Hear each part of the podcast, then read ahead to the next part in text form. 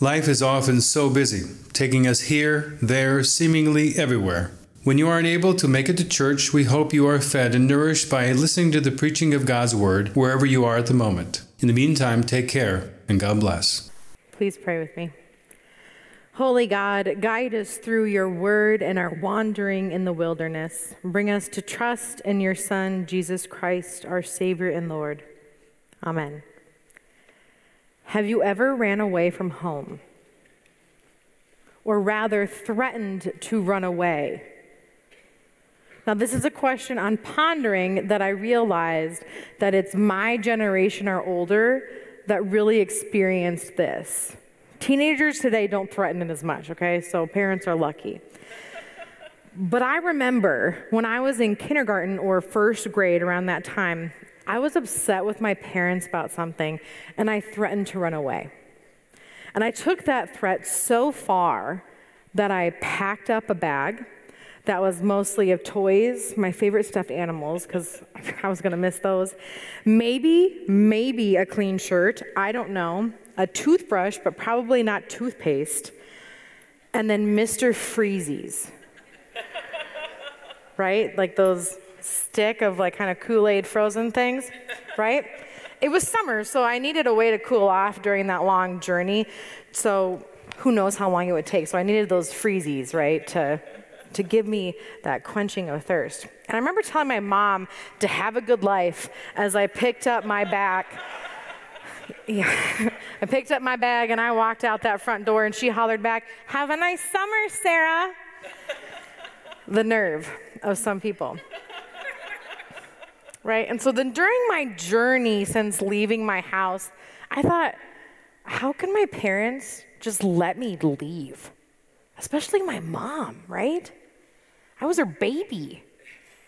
Doesn't she love me? She should have begged me to stay, right? And as I was walking all the way to our mailbox, which was about a half a block away, I realized in this hot, summer that these Mr. Freezies were not going to last me very long and would melt before I would ever need them to really cool off, right? I've only been a half a block. So it was in that moment that I realized that I didn't have a very well thought out plan for myself. And so I reluctantly turned back around and I walked in that front door as if I didn't do anything. Didn't look my parents in the eye. My mom said, Back so soon? The nerve. And then I went to the drawer in our kitchen that housed our scissors, and I cut off the top of one of my Mr. Freezies, and I enjoyed that summer treat like I did nothing wrong. and I couldn't tell you why I was upset and walked half a block away from home. But I do know that when we are upset and we throw a fit, it doesn't get us anywhere. But it also showed me that I had parents who were waiting for me to get back. They knew I was not going to go very far, right? All I had was Mr. Freezies and a few stuffed animals.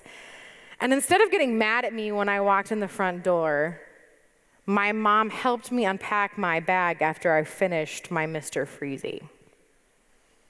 So, in this chapter in Matthew, before the calming of the storm, Jesus had been healing people right and left and revealing who he is to everyone around him. And then the story that follows the storm is the one where these demons are cast out and they even recognize Jesus as the Son of God. And yet, in the boat, these disciples are still so afraid that they keep themselves from fully trusting who Jesus is. Because God has not changed.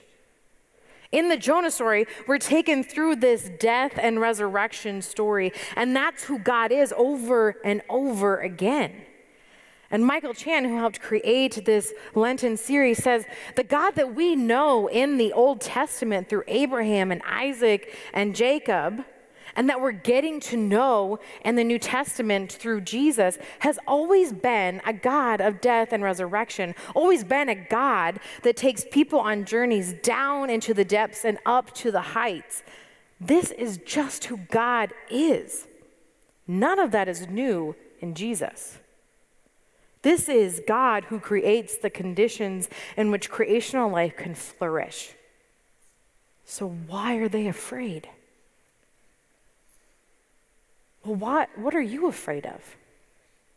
I ask this not to mimic Jesus' question to the disciples on the boat, but because I have a feeling that we're not always aware of just how significant the role of fear plays in our lives. Yes, fear can be manifested in our decisions and actions and even our conversations. Perhaps fear is the root of your financial planning and where you choose to spend your money. Maybe it's manifested in the discernment process of your future, career, or personal lives.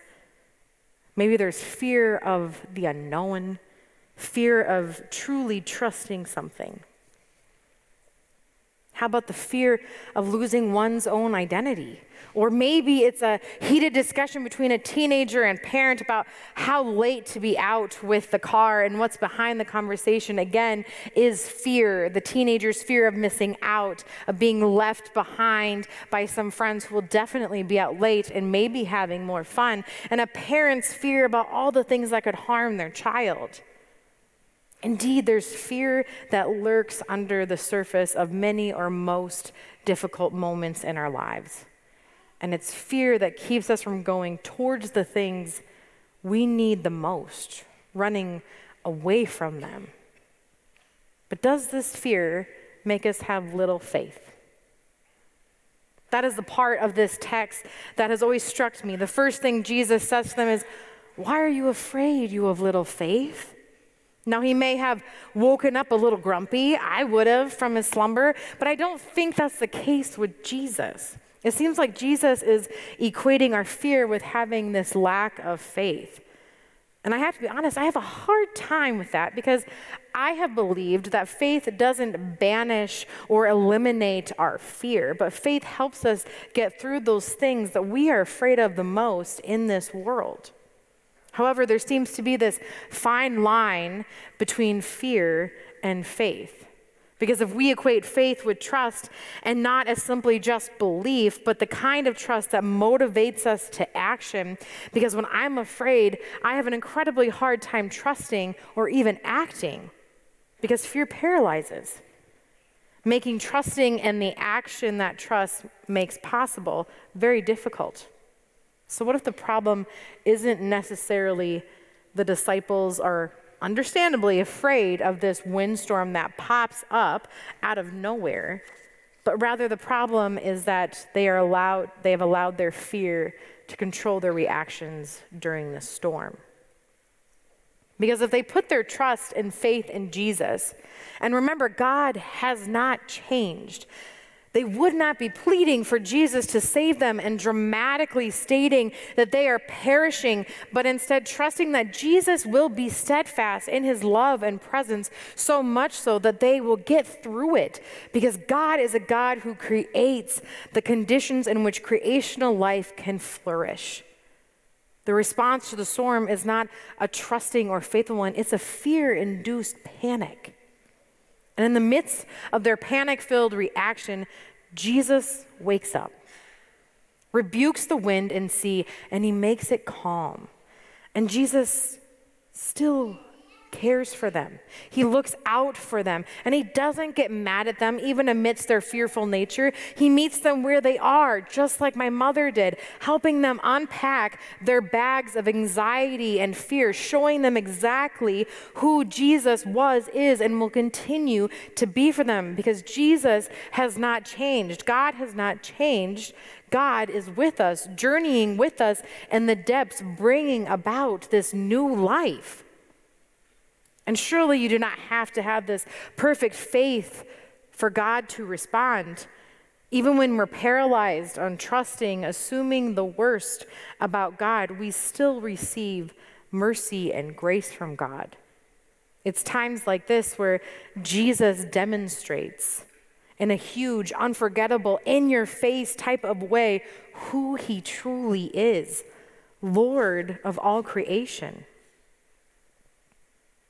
The disciples' fear doesn't cease to exist with the calming of the wind and sea, but their fear is transformed from the crippling panic of anxiety and fear that assumes the worst possible outcome into this holy witness of the wondrous, unimaginable presence and power of Jesus surrounding them.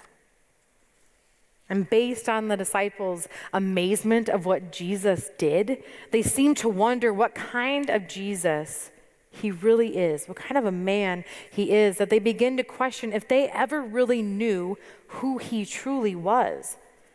So perhaps this is an invitation for us to bring our fears and anxieties and concerns to God as best we can, even in a panicky fear like the disciples, and watch as they're transformed and we become amazed over and over again at our God who never ever ceases to surprise us. Because we trust God will not abandon us. God will come stilling the wind and sea, calming our fear ridden hearts, telling us again that we are God's own beloved children from the deepest depths to the highest heights. Amen. We hope you found this week's message helpful as you think about how you will live out your faith each day. If you would like to support the ministries at St. Andrew Lutheran Church, you can do so by having your credit card information available and then texting a gift to 952 260 9007. Thank you, and God bless.